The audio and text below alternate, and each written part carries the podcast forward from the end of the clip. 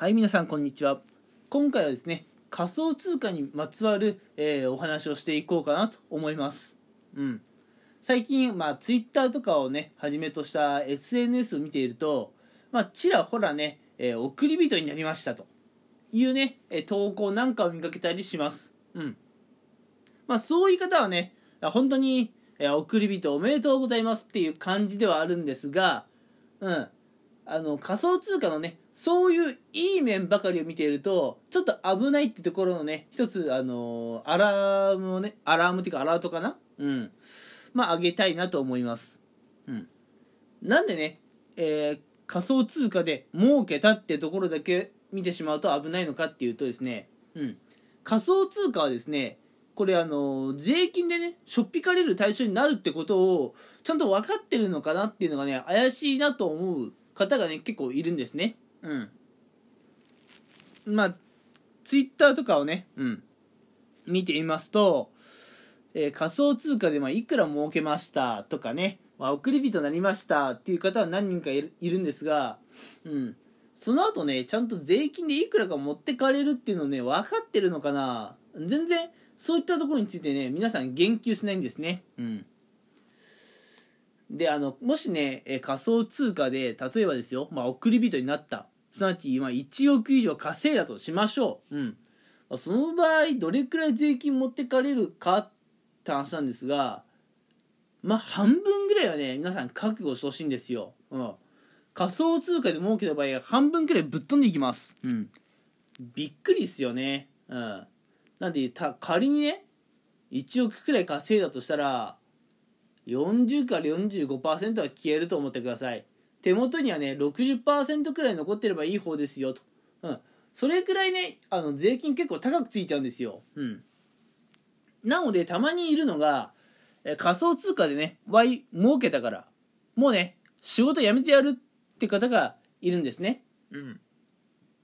まあ嫌で嫌でえ仕方ないという方であればいやあの仮想通貨で儲けたのはねまあいい機会だったんじゃないですか、うんえー退職おめでとうございますっていう感じかもしれませんが、うん、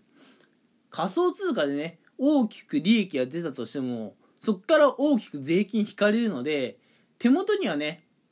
思っている以上には残らないっていうことがね、えー多いので、えー仮想通貨以外の収入源を気安く立ってしまうのはちょっと危ないのかなと思います。うん。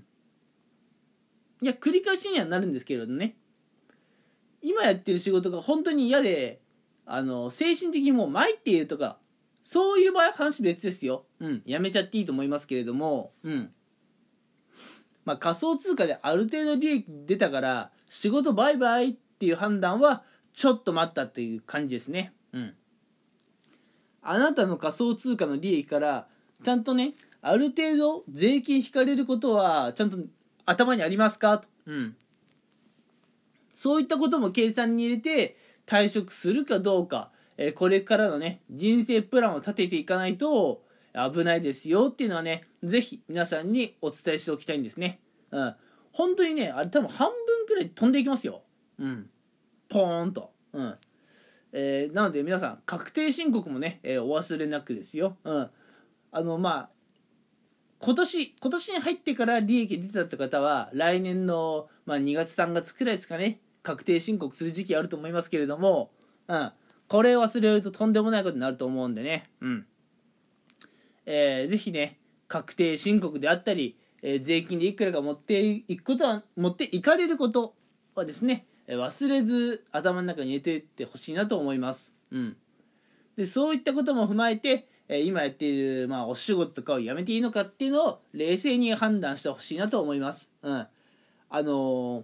やっぱね、SNS だけを見ていると、うん、いくら儲けたっていうね、美味しいとこだけに目がいっちゃうんですけれども、やっぱりね、現実はそんなに美味しい話ばかりじゃない。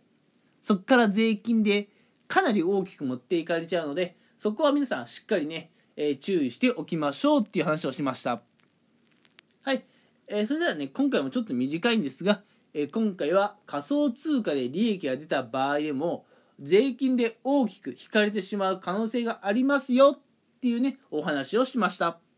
はい。それでは皆さん、えーこれからのね、自分の人生プラン、うん、仮想通貨と